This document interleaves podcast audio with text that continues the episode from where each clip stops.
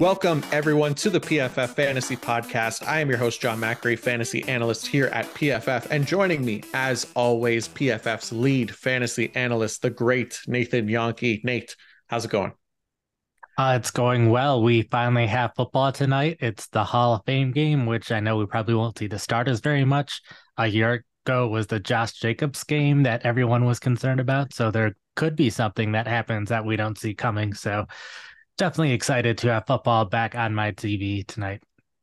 Yeah, yeah, it's still exciting. It's you know we're kind of craved for NFL football at this point, so we'll we'll kind of take whatever they can give us, even if it's not the starters. Um, hopefully, we do find something that is kind of fantasy useful out of that um, out of that game. But I, am excited nonetheless. I mean, we today is the day that we get football back with that illustrious Hall of Fame game between the Cleveland Browns and the New York Jets. So we'll, we'll, be discussing today some some fantasy relevant news out of training camp and some of our key rankings updates as we get closer to the season. I'm pretty excited. I know anyone listening to this podcast has to be pretty excited to be getting football back, um, and of course fantasy football as well. So this next month or so should be really fun leading up to the start of the season. We have a lot of good content planned that I think uh, the people will enjoy.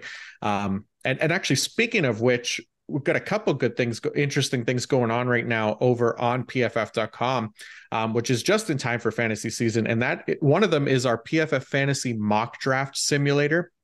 So you can actually do a fantasy football mock draft using this brand new PFF fantasy mock draft simulator. All you have to do, head over to pff.com. You'll see the red banner at the top of the site. You can't miss it. That'll tell you where to click. You can then choose your scoring settings, lineup requirements, draft strategy, even. Um, you could even sync your league. Uh, it, really great. I'll, I'll It'll utilize the PFF rankings as well. And, and with the draft assist option, you'll even get uh, analysis on each pick to help you kind of optimize your draft choices. Thing is super helpful. It's free, a lot of fun. I know I could spend hours just kind of drafting over and over again from different spots. So definitely go give that a whirl on pff.com. Nate, did you did you give it a spin yet? Ah, uh, yes, I've been giving it several spins since I've been helping work on this behind the scenes for the past couple months. We've also had uh, Timo, who was a big part of our uh, NFL draft mock draft simulator. Uh, he's done a ton of work on this as well, as well as our tech team. So shout out to everyone there who's been working on this. But definitely fun to do these drafts and try to just come up with strategies of if I draft someone in this round, how things will look in the next round and the round after that a big part of it is just seeing the percentages of how likely someone is going to be available in the next round so you know can make your strategy based off of that so um, definitely have had a lot of fun doing several drafts and will continue be, to be using the mock draft simulator to prepare myself for my upcoming drafts Nice. Yeah, it's so good. It, it they, the team did an awesome job on it. It's it's definitely fun to to to play around with. So definitely check that out. Um, and then we also have a, a, very cool contest going right now, which you can also find on pff.com. And, and what it is, is a fantasy punishment contest uh, that'll give you and a friend a chance to win vi- VIP treatment at any Sunday night football game this season, as well as a lifetime subscription to PFF Plus. All you have to do is submit a video of your fantasy league's last place punishment to the link on the site to get your entry in there.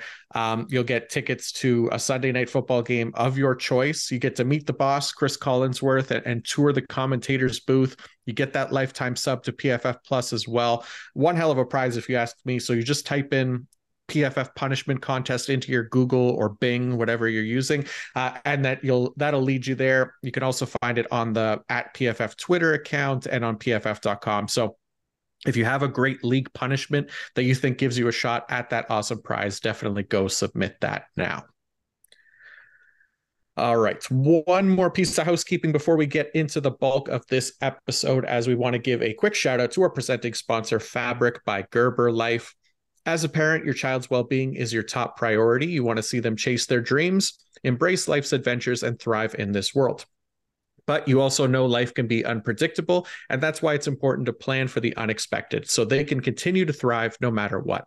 Fabric was designed by parents for parents to help you get a high quality, surprisingly affordable term life insurance policy in less than 10 minutes. Fabric has flexible policies that fit your family and your budget with quality policies like a million dollars in coverage for less than a dollar a day.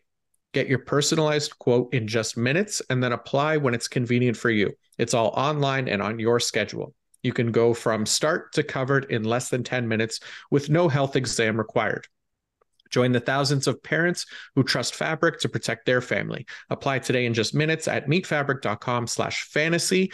That's meetfabric.com slash fantasy.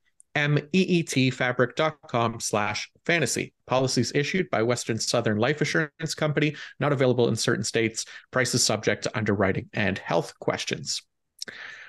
All right. Like we mentioned earlier, tonight is the Hall of Fame game. Really, the first preseason game of NFL football between the Browns and the Jets. Nate, you got your Myles Garrett jersey on. I love it. Um, you know, I, I don't care how insignificant this game might end up being. I know I'll be tuning in just on the chance that we get some juicy fantasy nuggets from this one and also because I'm starved for NFL football at this point in the offseason. Nate, what do you think might be some of the top storylines to watch for in tonight's prestigious Hall of Fame game? Uh, sure. First off, when I'm looking ahead to a preseason game, I'm looking to what these teams did last year in the preseason, especially when it's the same coaching staffs uh, like we have here. And last year, both the Browns and the Jets uh, played their starters the first drive of their first game, didn't play them all in the second game, played them pretty significantly in the third game. Um, Hall of Fame games obviously a little weird because they are playing four games, so it's a little up in the air what they can do. I think with the Jets, uh, probably the biggest storyline in the game that that's relevant for fantasy is the Jets running back battle. We know Breece Hall won't be playing in this game. Uh, there's been all these rumors about Dalvin Cook, but he's not on the team. The latest is um, they're a little bit in disagreement of what Cook's uh, role on the team would be. I'm guessing Cook wants to play significant playing time like he has in the past, where the Jets should be pretty happy with Breece Hall when he's healthy. But there's that backup uh, position that they will be fighting for that we should see a bit of rotation among these running backs or it'll be interesting to see who all is playing how often they're they'll be playing uh, Michael Carter has been that kind of main guy these past few years, but Zonovan Knight played well at the end of last year. Uh, they drafted Abanikanda in the fifth round. So um, that's three running backs that I could see seeing significant playing time throughout the game. They only have uh, two other healthy running backs on the roster, so they will have to be using some of these guys throughout. So I think that should give us a pretty clear indication of what they're thinking now for who will be the number two running back or number three, or how these guys might be rotated in and out, and especially if Breece Hall, for whatever reason, has to miss a game or two to start the season, uh, then we'll definitely have a fantasy relevant running back in this group. Nice. I like it. Yeah, it'll definitely be interesting to see who kind of emerges behind Breece Hall there if he's healthy for the season. And if they don't end up agreeing with Dalvin Cook, who just continues to give us um, things to talk about as he's kind of bouncing all over the place in, in the news. But yeah, I, I you know, there's there's a couple things like at least for me, you know, I, I do kind of I'm slightly interested in in like a Dorian Thompson Robinson, the the fifth round rookie quarterback out of UCLA for the Browns. Kind of an interesting prospect ran for over 2,500 yards as like a mobile quarterback in his college career. I, I just want to curious if he could beat out Josh Dobbs, Kellen Mond for to be Deshaun Watson's backup this season. Um, but most importantly, I think you know for me, anyways, is is the defense, the IDPs specifically, the Browns linebackers to see kind of what that deployment looks like with new defensive coordinator Jim Schwartz coming in. I probably won't get much info on that one um, this this game, but I'll, I'll definitely be looking for it. Um, so we'll see. It should be interesting. Browns are two and a half point favorites for, I, I believe, for anybody uh, wild enough to to bet on this one. um, yeah. All right. There's also some interesting Brown stuff as well of like who is and isn't playing at running back. Yeah. Um, how much Jerome Ford is playing. Uh, Donovan Peoples Jones and David Njoku played a lot last preseason. If the Browns view them as elevated enough starters that they're amongst the players that don't need to play. And then the Browns have a pretty clear top three wide receiver. Eh, there's a ton of guys who could be their number four wide receiver. Uh, David Bell was their primary number three last year, but is a step further down the depth chart now with Elijah Moore, um, Michael Woods, Anthony Schwartz, Demetric Felton, uh, Ballard, uh, and then Darden all saw playing time last year. They drafted Cedric Tillman. Uh, they have 30 year old veterans, Jakeem Grant and Marquise Goodwin. So they have a good seven or eight players fighting for two or three roster spots. So for the Browns, that's probably the most interesting thing from a fantasy perspective, since one of these guys is only an injury away from seeing significant playing time this year. Nice. Yeah, there you go. So there's a few fun things at least to look forward to tonight. Um, definitely going to be watching, but let's let's take a look at some updates out of camp here and, and start with the player who has the highest ADP for fantasy this season, and that is Cooper Kupp, wide receiver for the Los Angeles Rams, apparently dealing with a hamstring injury that is expected to keep him out a couple of weeks obviously a bummer as he's already coming off an injury from last season and these soft tissue injuries tend to be a pain in the butt um, or in this case the hamstring. Nate we both have Cooper Kupp in our top tier of wide receivers heading into this season. Any concerns at all that this injury maybe keeps him from playing in week one? Not too concerned about week one. A lot of times when we see these injuries in training camp to a veteran player, they end up holding them out longer than they necessarily need to, just because why not be cautious when there's no real action for another month or so? So it sounds like he should be ready for week one. If anything, there's a chance he might have a little bit slower of a start just because he isn't practicing as much now, but I still probably drafting him where I am since if he has one or two bad games early in the season, that's not going to make or break your fantasy season. Mm-hmm. Yeah, for sure. Not too concerned there. Um, you know, if it if it were to happen, it's probably worth noting like somebody like Van Jefferson led the team in routes run last year when Kupp was out um, from weeks 11 on. Um, then you had uh, Tutu Atwell, who who became a bit more interesting over that span as well. He led the team uh, wide receivers and target rate when when Kupp was out at 19.5% and was actually five points higher than than Van Jefferson. So could be a name to watch as well. But that's really only if, if Kupp misses time as, as kind of those deep flyers, uh, assuming uh, those guys get increases in offensive snaps. Um, some positive news: Javonte Williams, who tore his both his ACL and his LCL in Week Four last season, is now back practicing in full without limitations already for the Denver Broncos. I think this probably comes as a, as a surprise to pretty much everyone as kind of the clear consensus as far as expectations go were that he could potentially even miss the start of this season or at the very least be eased into action well, it's the first week of August, and apparently that hasn't been the case. He's on track for week one. Nate uh, Williams, his ADP is still outside the top 24 running backs pretty much everywhere you look. Are you optimistic about him potentially being worthy of a top 24 running back pick as as things stand right now?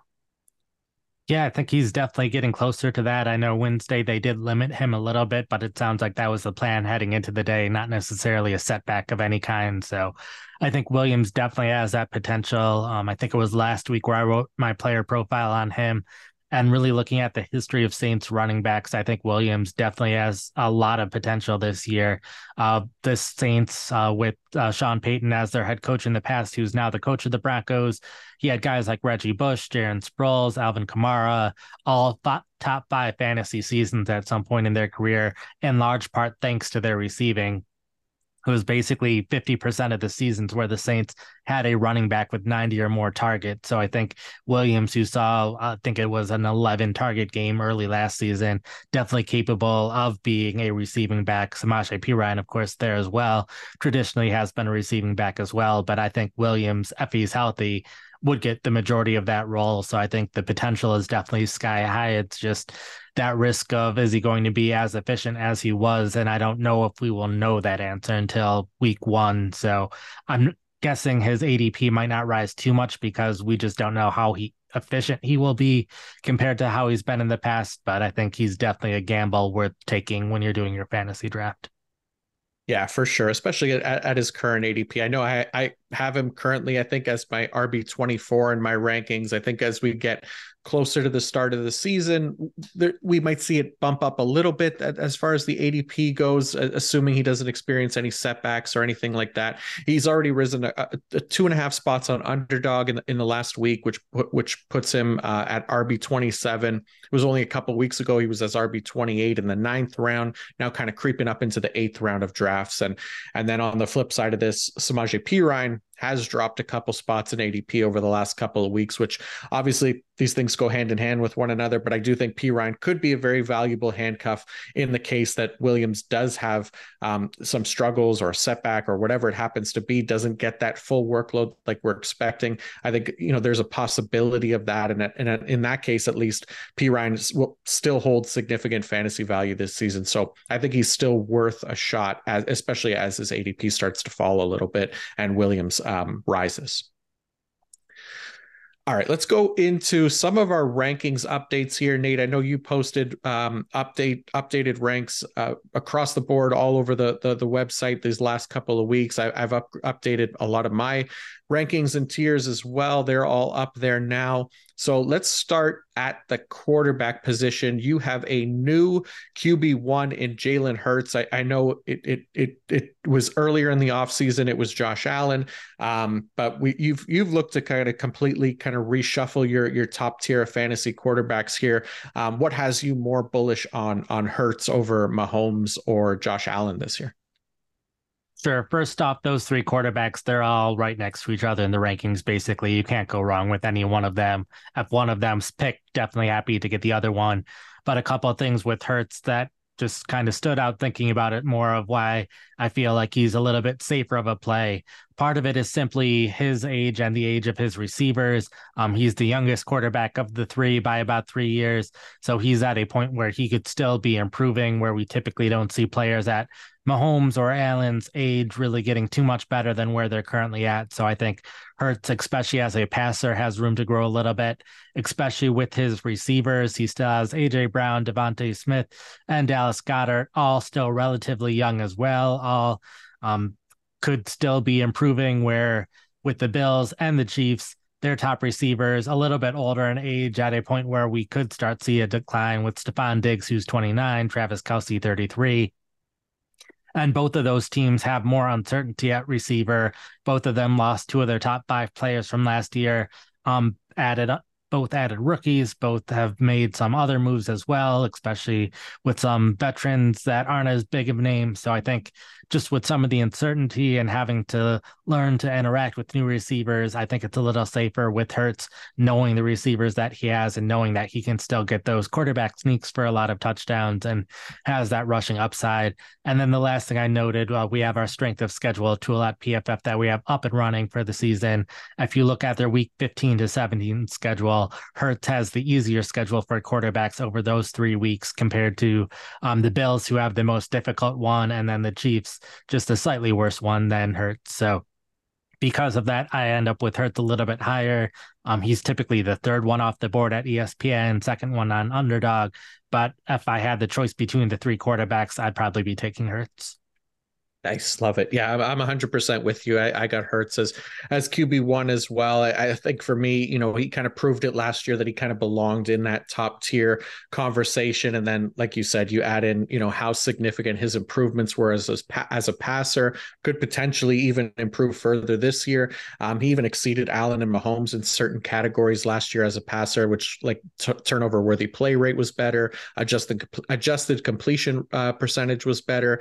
Uh, on top of that the rushing upside, the passing weapons, like you mentioned. Um, yeah, he's been staying QB one for me. Uh, just love Jalen Hurts, but you're right. It, it's really super close here, and, and you'd, you'd be happy to be to get any one of those three as your QB one for sure. Yeah, well, no, with Hurts, you mentioned his turnover worthy play rate uh, was, I think, second best among quarterbacks, just behind yeah. Justin Herbert. Uh, turnover worthy play rates is a pretty stable stat from one year to another. So that's something where we can expect Hurts to stay pretty good at that, where big time throw rates a little less consistent. And that's something where Allen, I believe, was number one, Mahomes number three among quarterbacks last year. So we could see those numbers more likely to change than Hurts's turnover worthy play rate. Mm-hmm. Yeah, and especially helpful in those leagues that that score more than negative two points for an interception as well, right? A lot of leagues penalize that a lot more, minus four. Some of them are, are even harsher than that. So definitely something to consider there with with uh, Jalen Hurts. Um, all right, it, it, has been a while since we, we really talked about Anthony Richardson as kind of a feature. I, I, know we touched on him in, in our draft strategy piece a few episodes ago, but really it was way back in our first episode that we covered him in, in more detail. And at that time, we were looking at the underdog ADP from post NFL draft, and, and Richardson was going as QB 10 um, as one of the biggest risers at that time. And the, since then, you know, he, he's cooled down a bit. Uh, he's kind of been flip flopping over the last few months between between QB 11 and, and QB 12 over there. He's QB 12 on Sleeper. He's QB 16 on ESPN. But this last week, um, he has been taking all the first team reps in camp over Gardner Minshew, um, which is significant because there was at least some concern that Minshew was going to start the year, but that isn't looking that likely right now, especially as the fan, the fan base gets uh, all hot and bothered over some of those camp highlights from him. I have Richardson as my QB nine. I'm very high on him. I just wrote up a piece uh, for PFF.com that goes into detail all the reasons why I love him as kind of the high upside swing to take at the quarter posi- quarterback position in drafts this year. Not the least of which is that athletic and rushing ability combined with the pairing up with Shane Steichen, who just oversaw a lot of what allowed Jalen Hurts to take some big leaps as an NFL quarterback and as a fantasy quarterback. I think even if we expect Richardson to have his fair share of struggles as a passer, which should definitely be the expectation. Uh, if he's going to get those goal line sneaks like Hurts last year and he's taking off and running the ball five, six times a game, he could do some pretty significant damage for fantasy. And, and if he hits that 700 rushing yard total um, while also passing for even just like 2,500 yards, that's still potentially um, could push him into the top 10 of fantasy quarterbacks. And I think it's kind of well within the, the realm of possibilities for him as a rookie. Uh, what, what, do you think about uh, Jalen Hurts getting the first team reps uh, this this week? Um, I think it's definitely good to see. Uh, definitely helps him this season to be practicing right now with the wide receivers that he'll be throwing to in the season. Uh, we had Sam and Steve over at our NFL podcast over at Colts Camp earlier this week, so uh, they got to see him in action, and you can watch their podcast to check out what they had to say about Colts Camp. But um, I he bulked up even compared to where he was in college. I was calling him a bigger Jalen Hurts um, right after the draft, and now he's even bigger, so that should help him even more with those one yard sneaks and being able to score touchdowns at the one yard line.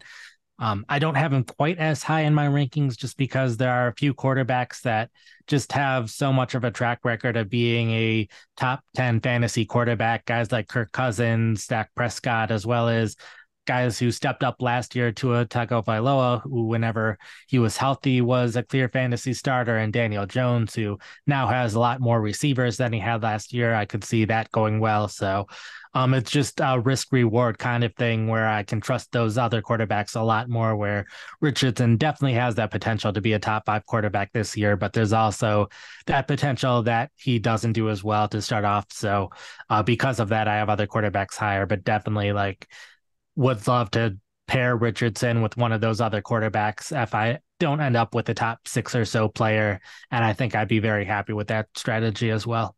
Mm-hmm.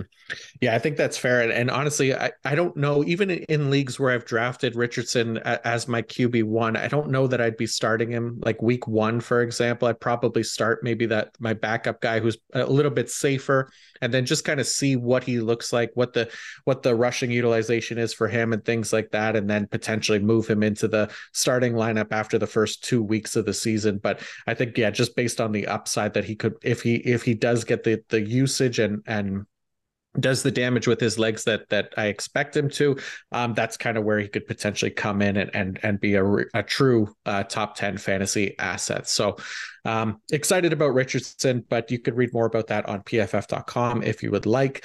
Um, all right, before we go any further, I do want to shout out one more of our sponsors, the good folks over at DraftKings. Want to get in on the fantasy action, but sick of managing your roster? Sick of player injuries ending your season? With Best Ball on DraftKings, you get the best of your team all season long. This year, Best Ball on DraftKings is bigger than ever with $10 million in guaranteed cash prizes up for grabs. For a limited time, you can join DraftKings' largest Best Ball contest ever and get your first entry back in DraftKings dollars as soon as the draft is finished. Act now before this offer expires. To start playing best ball, download the DraftKings app using code PFF, enter DraftKings Best Ball Millionaire Contest, and snake draft your team for the season.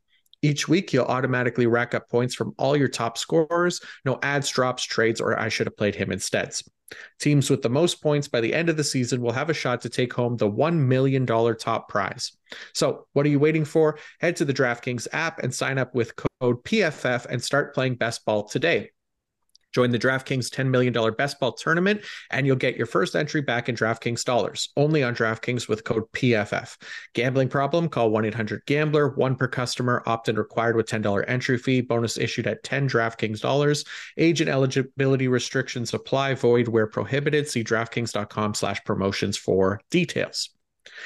All right, let's go over to some more news out of camp. We touched on this a little bit um, last episode, but there's also been an added name to the injury list here for the Broncos wide receivers. Um, as we know, Tim Patrick tore his Achilles in camp earlier this week, but then KJ Hamler even was dealing with some kind of heart issue uh, where the team had to to release him as well. Nate, I, I know, um, you know, or at least how has this news with some of the depth options for Denver kind of affected your ranking, um, if at all, for the the starting receivers for the Broncos? It's been a pretty significant change for me just because I was worried about a heavy wide receiver rotation with how many players they had in Denver and with how much Sean Payton in the past has liked to rotate their wide receivers. But I think now that there's fewer players for competition, this especially helps Jerry Jeudy. I was concerned that Tim Patrick would play more of the role of what we saw with Michael Thomas in recent years, and even before that, uh, Marques Colston, who was a pretty consistent top 20 fantasy wide receiver over a six or seven year stretch. And then Thomas, of course, top seven fantasy receiver over a four year stretch. So um, both of those wide receivers, what they really did well was hitches and crossing routes. So it was pretty consistent between the two, even though they were different wide receivers. Jerry Jeudy's been pretty consistently better than Courtland Sutton at those routes in recent seasons, where Sutton's been a little bit better in all the other kind of routes. So to me, that makes it pretty clear that Jeudy's probably going to be the guy that's we know talent wise, he's the best wide receiver option on the team. But now I think he also best fits what the Saints want or the Broncos, I'm thinking Sean Payton still, what the Broncos want to do with their offense. So I think that definitely helps Jeudy. And then also looking at um what Broncos offenses have done in recent past compared to what the Saints offense was doing. Uh, the average depth of target for the Broncos wide receivers, especially on some of those same routes, was three to four yards higher. So these should be shorter routes that they're running, shorter hitches, shorter shorter crossing routes. So should be a little bit easier to uh, make accurate passes to make those catches. So even if they aren't averaging as many yards per catch, they should be catching more passes, which definitely in PPR leagues is helpful. So for me, this moves Jeudy into my top 20 moves him up to 19 since I know I had been pretty low on him both this year and last year as well. But seeing him consistently get better each and every year has definitely helped. And then even uh, Courtland Sutton, I have at wide receiver 42 now, which ADP hasn't quite caught up with that yet. So I could see Sutton being a value. And I don't even know if ADP will catch up to him since um, he's just someone that was good, but hasn't really come back the same way we expected after his injury. But there's definitely a chance he can rebound better. We've seen some other wide receivers do well in those past Saints offenses before. And then also uh, the rookie Mims, I have up to wide receiver 72 now. Definitely should see more playing time than what we expected, but I also expect there to be at least some of these other wide receivers on the roster seeing playing time uh, Marquez Callaway, a former Saint who um, played a lot specifically in running situations. So I expect Callaway to still see a decent amount of playing time, just not being as big of a factor for fantasy football purposes. Yeah, yeah, I think that makes a ton of sense. And yeah, I know, you know, specifically one of the players that I, that I still really like is Marvin Mims. You mentioned him. You know, he was one of my guys kind of heading into the the NFL draft, and we, we talked about this on, on kind of the scheme changes episode as well, where where Sean Payton might not um, get Russell Wilson throwing the deep ball as often, um, but it could still be part of his game. And, and if it is, Marvin Mims was was arguably the best deep threat in this entire rookie wide receiver class. Um, and he also scored incredibly well in, in a lot of the two year stable metrics for wide receivers in this rookie class coming out of college. Um, and and yeah, like you said, there there could be an opportunity for him there to to kind of emerge as a big play threat now with with maybe some fewer obstacles in his way as far as the path to snaps go. Um, so he, he's risen significantly for me as well. I think I have him as wide receiver 70 um, in a very similar range as you. So um, yeah, I'm allowing myself to get a little bit more exposure to uh, Marvin Mims in later rounds of drafts as well. But yeah, I think everything else there definitely makes sense as far as moving those guys up. All right, let's go on to another wide receiver um, that that has kind of moved up the ranks for me at least, uh, and that's DJ Moore with the Chicago Bears. Previously, we he was wide receiver 25 to me. I've, I've moved him up to wide receiver 21. Um, so as uh, depends how you look at that. It feels like a big rise for me at least and not just because there are some absolutely you know fire camp hype videos coming out of him uh, and justin fields but more because i've come to the realization that if i'm as big a believer in, in justin fields taking a big step forward as a passer this season which which i am then dj moore is going to be i think by far the biggest contributor to that progression outside of Fields himself. Um, we've seen what adding a number one wide receiver can do to help the development of quarterbacks who maybe hadn't quite reached their potential yet, even just last season with guys like Jalen Hurts getting AJ Brown, Tua Tagovailoa getting Tyreek Hill. I don't think there's any reason that DJ Moore can't have a similar effect for Justin Fields, um, because ultimately I do think Moore is and and can be that true number one wide receiver in Chicago. He's been exceptional since entering the league. He he's ranked 20th among all wide receivers in that span in PFF WAR. Um, we've seen him be one of seen him be the most valuable non-quarterback for Carolina in that span as well in terms of WAR, even over guys like Christian McCaffrey, Brian Burns, James Bradberry when he was there. So his impact in, in joining the team probably shouldn't be understated. And I just love this fit for both guys this season. Um, I think one of the things that I think is particularly important for, for Fields and this offense as a whole that Moore brings to the table is that after the catch ability, which admittedly isn't something that we we we necessarily saw as much last year, but it typically has been a big part of his game, and, and it could allow for a lot of that bonus yardage to tack onto Fields' passing totals as well as he gets back to to that this year. So um, I think that's something that is especially important here for Chicago because that YAC production, like I said, was an area that Fields got little to no help in last season. Um, I think he ranked 35th in the league in percentage of his passing yards that came after the catch among quarterbacks with at least 100 dropbacks. Where you look at someone like Patrick Mahomes, for example, um, who led the NFL in passing yards, he ranked fourth in YAC production, so got a lot more help in that area area than people realize. Moore just 26 years old as well. So I, have become a lot more bullish on him and, and Fields as well for this season. But um, what are your thoughts on, on DJ Moore this year? Um, I have him at wide receiver 22. I don't think I've really moved him too much at this point. Like I did one of my first player profiles was on Moore, and this past week doing league winners did it on Justin Fields. And some of those pieces I'm really trying to dig into the numbers, like I did with the Broncos wide receivers and looking at specific routes and stuff. But looking at Moore and Fields, it all just comes down to can Fields play better as a quarterback than what he has in the past in terms of throwing the football, getting the ball out earlier so he's not sacked so much.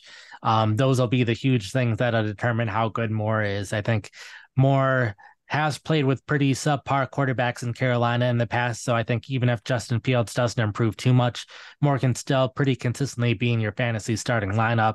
Uh, the concern is if he keeps uh, getting sacked too much or keeps running too much, it could just decrease the volume for more too much. But he also has that upside of if Justin Fields takes a pretty big step and there's plenty of room for him to take a big step here, that Moore could be a top 10 fantasy wide receiver. And I think there's probably 30 to 40 guys that have top 10 upside, but Moore is definitely in that conversation. And I think even though he's changed teams, he has that floor as well as that upside. So happy to get him in that 21 to 25 range among wide mm-hmm. receivers. Nice. Yeah. Yeah. I definitely think uh, Justin Fields can can take a step forward this season. I know last year, as, as far as passing grade and things like that goes, it was a step back from his rookie year, but I, I don't think we should hold it against him too much. I know it's important, you know, to, to kind of keep in mind that NFL player progression isn't necessarily this linear thing that they, they just continually get better each year, right? We do see kind of those ups and downs, and, and there's definitely a potential there for him um, to take that big step forward this year with, with another year under that that coaching staff and, and bringing DJ Moore in among among other things, like you said. So, um, pretty excited about them. But things that I'm less excited about are running backs that are holding out or ho- holding in, however you want to put it. Um, we did kind of touch on this Jonathan Taylor situation last episode, but it continues to get interesting. You know, the longer it goes, uh, apparently teams will be calling about potential trades for Taylor, um, including rumors of Kansas City, who ironically passed on Taylor in the 2020 draft in favor of Clyde Edwards-Helaire. Um, Nate, as of right now, what would you say the chances are that Taylor plays week one for the Colts this season? I think it's still a pretty decent chance just because there's not too many other routes that this can go. I think after Le'Veon Bell sat out the entire season, and that didn't really go well for Bell. And then uh, with the CBA basically discouraging holdouts so much, that if Taylor does sit out to prove a point or any of these other running backs, um, it just loses him money and probably doesn't grant him all that much more leverage. So I don't see sitting out week one being a huge thing. Like I could very well see him sitting out the rest of training camp and right up until week one. But I think the only main other thing is if he gets traded, and I know we've seen uh, the running back market be pretty terrible for running backs to this point, with all the guys on the franchise tag not getting long term deals, guys like Austin Ekeler wanting a new deal, and no one really looking to trade for him. But I think with Taylor at his age, I think the age factor is probably the biggest thing where we can probably expect at least a couple more great years out of Taylor compared to some of these other running backs who might only have one or two more great years left in them. So I think that at least gives Taylor a chance to be traded. And like a lot of these situations, it's a specific team choosing not to do a long term deal. All it takes is one team who does value Taylor more than everyone else to be willing to trade for him, and that being possible. So I could see a trade potentially happening. Um, you mentioned Kansas City. I know Chicago has been a decent um, option that he could also go to. I know Chicago has a bunch of other running backs, but Taylor would be definitely better than all of the other options they have. I think um, there are probably a couple other teams where we think of them as having a number of good running back options, but all of a sudden you have Jonathan Taylor on the team, and then those options don't matter as much anymore. Like Philadelphia comes to mind as well as mm-hmm. a team I think would be really fun for Taylor to be on, just because uh, the offenses that he was playing for with Philadelphia are decently similar. How great Philadelphia's offensive line is, and even though they added running backs, they really didn't invest all that much in those running backs. So adding a guy like Taylor definitely would change things for Philadelphia. So um, I definitely put Taylor's chances above 50%, but I would put his chances of getting traded being a bit higher than him just choosing not to play anywhere week one. So I've moved him down my rankings a little bit just because any team that he gets traded to could lead to less playing time or could lead to less efficiency since I am decently excited for the Colts offensive line returning this year, but I know I've moved Tony Pollard ahead of him at this point. I believe I moved Nick Chubb above him as well. So he's still in that second tier of running backs where I don't expect him to be elite, but still he's one of the better running backs in the league when he is playing. Mm-hmm. Yeah, it's it's one of those ones you just you just don't love it. Um, it, it's hard to feel too excited about him. I know he, he's going later for me as well. I have him as uh, RB eight right now. I, I probably wouldn't be afraid to drop him lower than that if this continues to look bad. But like you said, it depends if he does get traded, where he gets gets traded to or if the team just decides that they will give him, you know, a one year contract with maybe some more guarantees or incentives or something like that, or say at least, you know, has shown that he does have a wallet and a heart when it comes to to orcas, at least as he, he's expected to spend like $20 million to transport an orca across the country. But it remains to be seen if the star running back uh, will receive receive the same sort of love and financial attention this offseason. So for now, at least Taylor should probably be pre- approached with with caution in fantasy drafts, looking at some of his ADP changes on underdogs specifically, um, he has fallen uh, three and a half spots in in ADP to RB7. I'd say most drafters are probably taking this into account and are a little bit concerned for sure. All right, let's go to another one that we don't know for sure if there will be a holdout into week one, but definitely possible. That's Josh Jacobs of the Las Vegas Raiders. Um, he's actually moved the least as far as ADP goes. Um, so this market seems maybe to be more optimistic about him, I think. Um, however, still holding in or holding out. Um, and then you got Zamir White getting the bulk of the first team carries right now. I know Ameer Abdullah is getting a lot of the receiving snaps, it seems, which I think is important to note, especially as we get closer to the start of the season. And we'll see how that plays out in the preseason. But it all depends on if Josh Jacobs is going to play week one. So, kind of the same question, Nate. How confident are you about Josh Jacobs playing in week one at this point? And or who are you more confident in playing at least for week one? Josh Jacobs or Jonathan Taylor? At this point, probably Taylor. I feel like I've heard a little bit more buzz about Jacobs wanting to potentially prove a point and like make his voice heard and those kind of things. Where Taylor, I think the only real things that I've heard out of his side of things is denying any injuries that he currently has when those kind of reports were popping up. So Jacobs I have, I think RB9, and he like after you get outside of the top 10 running backs, you get into guys who are in committees or just talented players who aren't seeing nearly enough playing time. Jacobs, for me, feels a little hard to project, even if he's healthy, just because he saw so many carries last season. And it's hard to see that being really sustainable in this day and age at running back. He was seeing well over 80% of the team's carries, which um, at best, most other great players are around six, in the 60s. So I could see a pretty decent drop off in carries, especially once he is back after they're more confident in Zamir White, just to protect Jacobs from injury a little bit more than what they've been doing. Um, reducing his carries that way. So I do have him near the end of the top 10, but like I was saying, like Aaron Jones is someone who's only a couple spots lower, but Aaron Jones is a great player with not as good of a quarterback anymore who has a good competition in AJ Dillon. So there are things that could go very wrong for him and like Travis Etienne, someone not too far behind.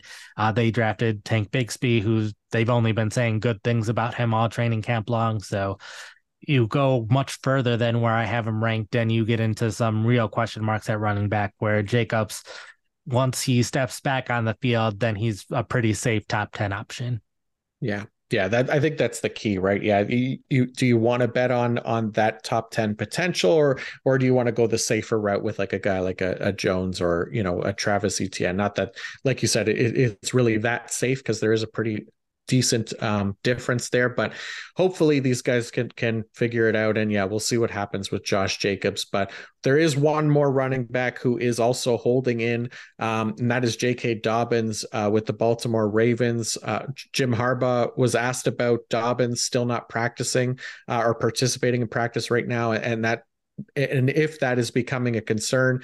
Uh, and his quote was as follows He says, I don't know. It's a fair question. And there is a point in time when it does become a concern because, and he knows JK and I talked last night. We talk a lot. He wants to be out. He needs to be out there just like any player does. Other than that, there's nothing else I can really add because I don't know when he's going to come back, but I know I'm going to be really happy when he does. So obviously without any clear timeline of when Dobbins will be back practicing or even playing on the team right now any real concern for for you with with his availability now for week 1 um not too much. It's a similar thing where I very much would expect him to be back at the start of the season since if he doesn't get a new contract there's really not too many other options and I don't really see him getting traded. So um, I think he'll be stuck in Baltimore this year, so I expect him to be the top guy. I have him just outside my top 20 running backs since he should see the majority of the carries for at the running back position, but it's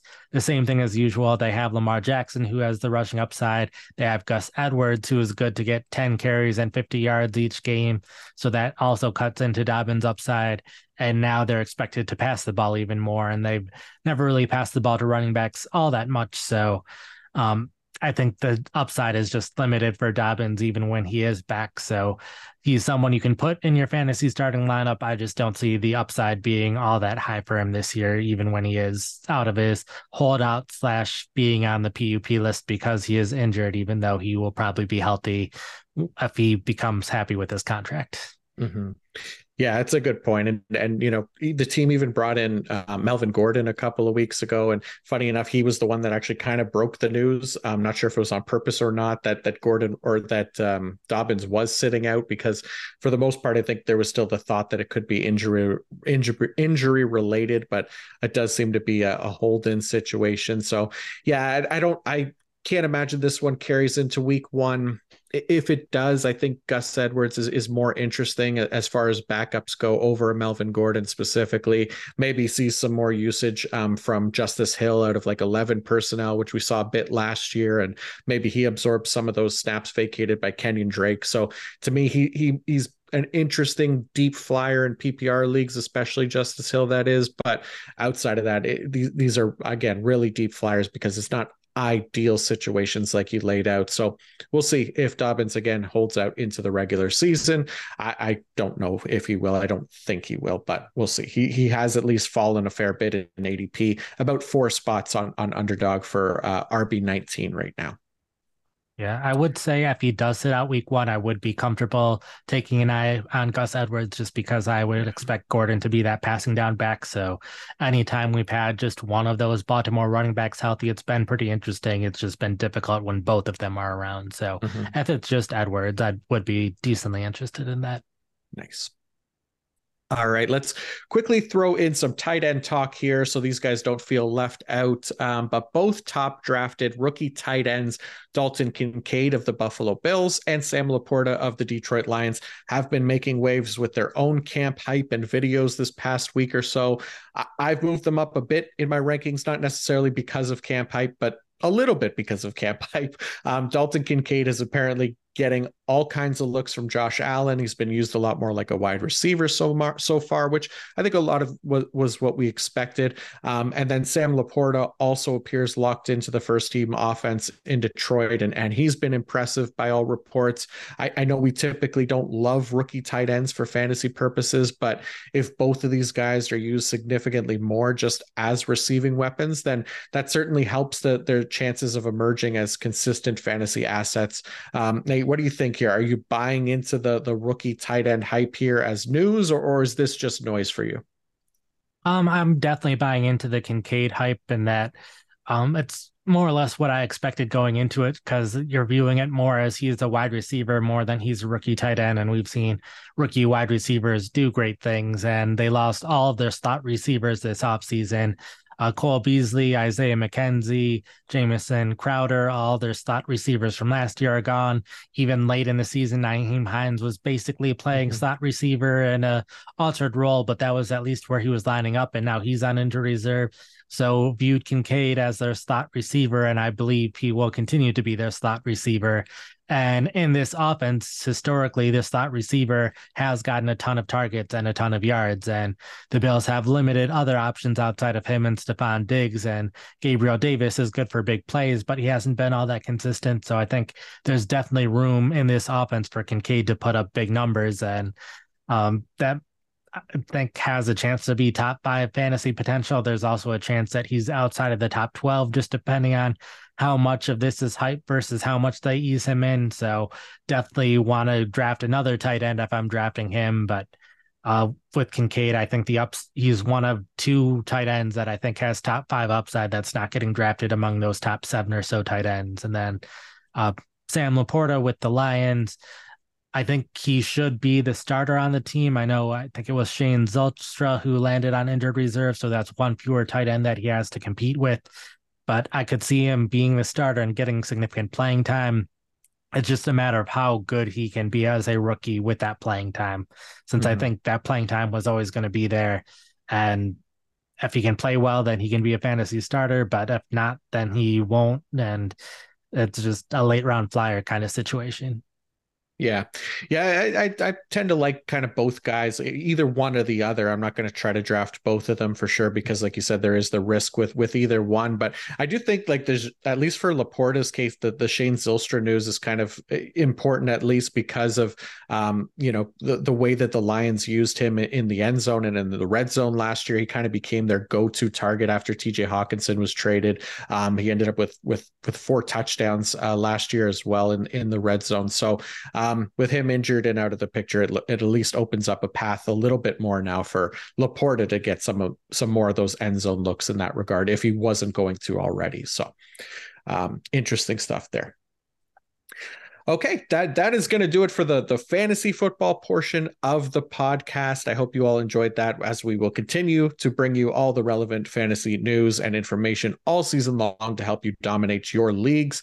But now as we do every episode, we move on to our random head-to-head draft battle extravaganza.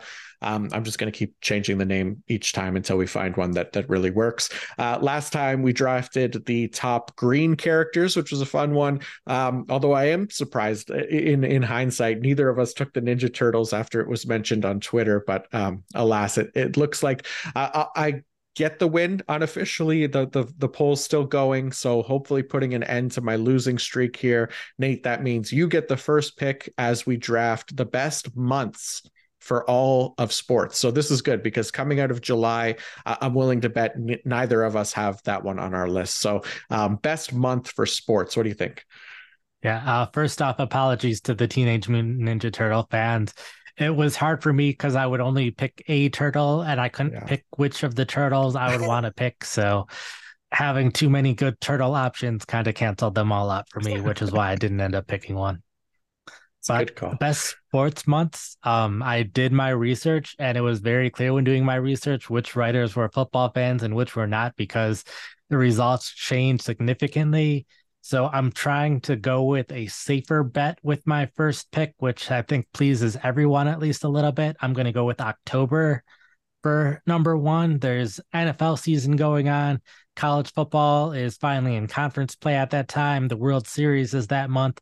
Start of the NBA, start of the NHL, uh, Major League Soccer playoffs are starting. So, with so many sports going on at the same time, I don't think there's any other month where you have all four sports plus if you count soccer among i've soccer is probably fifth so having all five sports going on at the same time and playing at a, various high levels at the same time i the safest one where all those things are going on yeah, yeah, that's that that that was my top choice as well. Um, just because of the amount of sports that we're getting in in that span, and my second one, okay, so or my second ranked one, it was kind of a tie. So I'm I'm hoping to get both. I'm gonna be devastated if if you get either one, but I am gonna go. I'm gonna go with April. So April is the start of like the NBA playoffs, the NHL playoffs, which are amazing, um, and of course the NFL draft. So that that's one of my favorite times of the year. So I, I just did not want to lose out on potentially um, having the NFL draft and the NHL playoffs um, as my top pick. So I, I have to go with April here.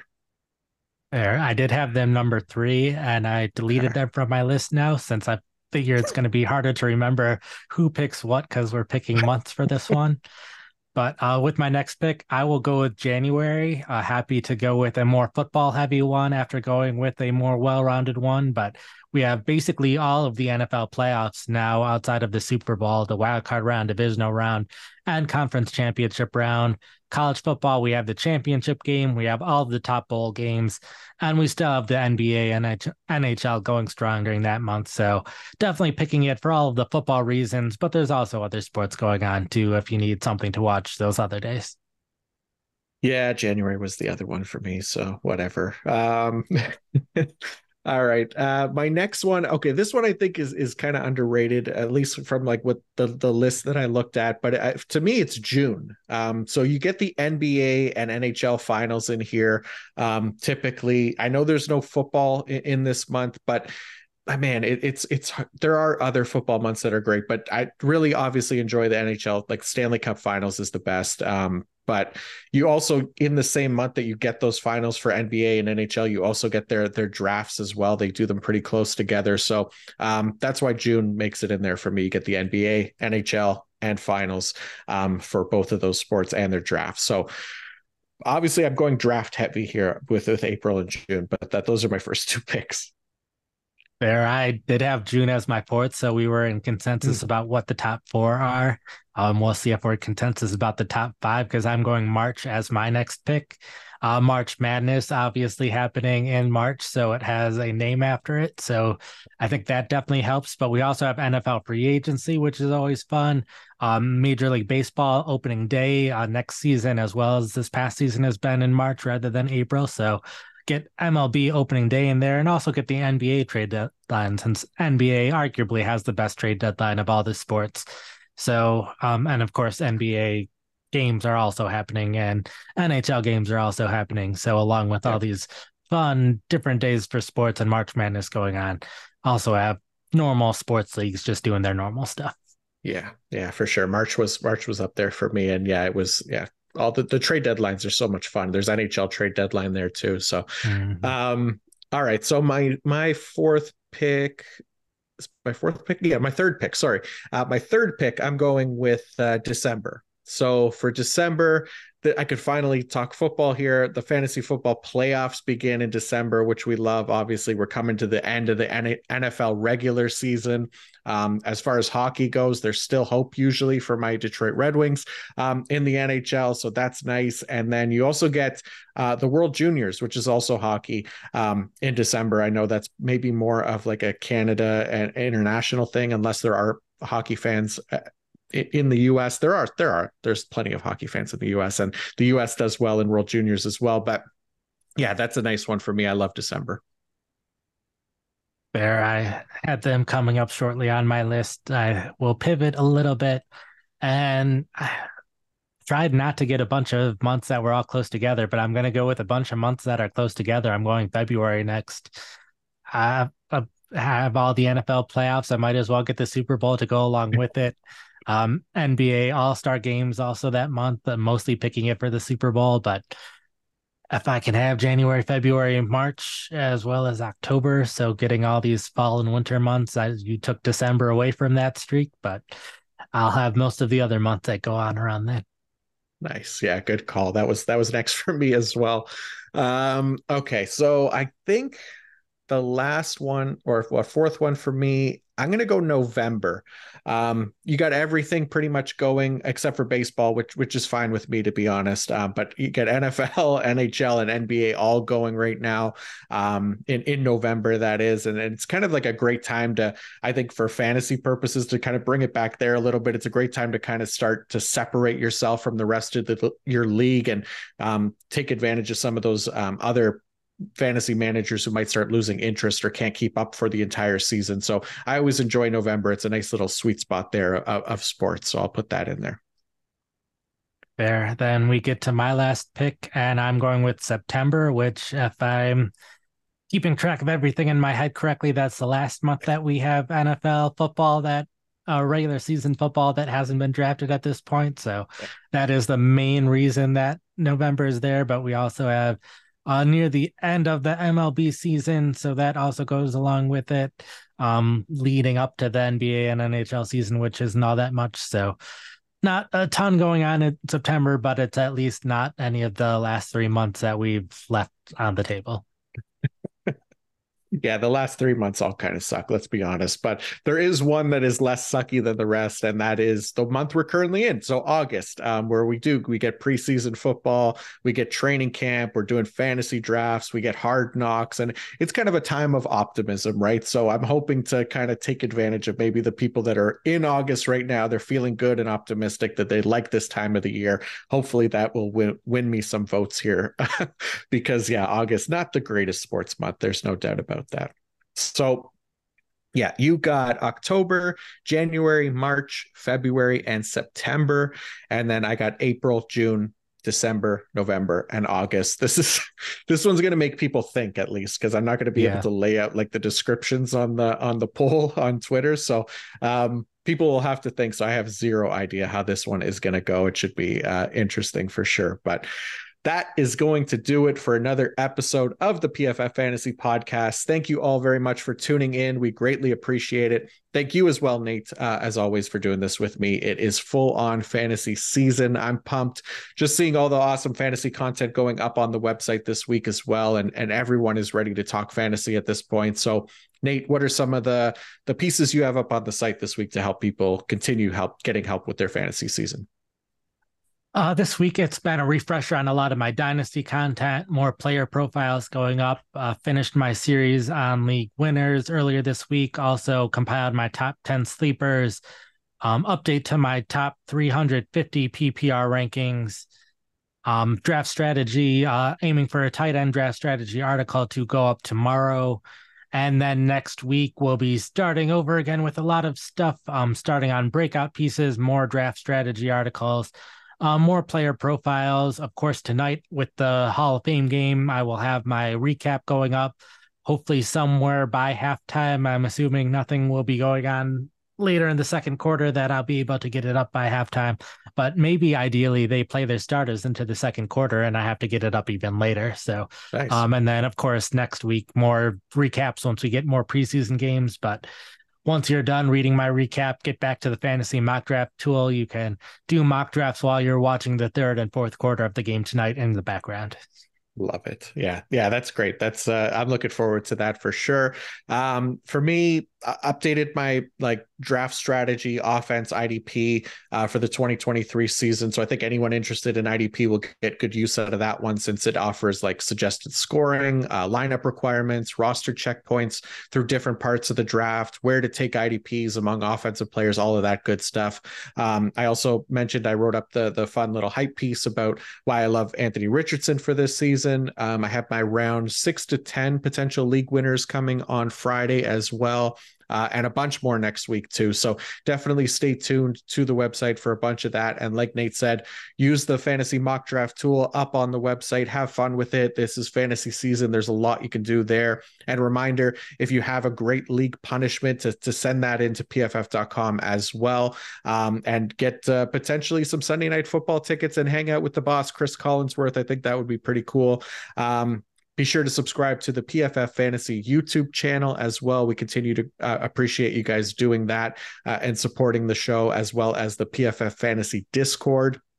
Um, you can find all of that stuff on the PFF Fantasy uh, Twitter account as well with links. So um, definitely check that out. And then next episode, we are going to be looking at some more fantasy draft strategies, which always a fun discussion. So looking forward to that. Um, and until next time, peace out.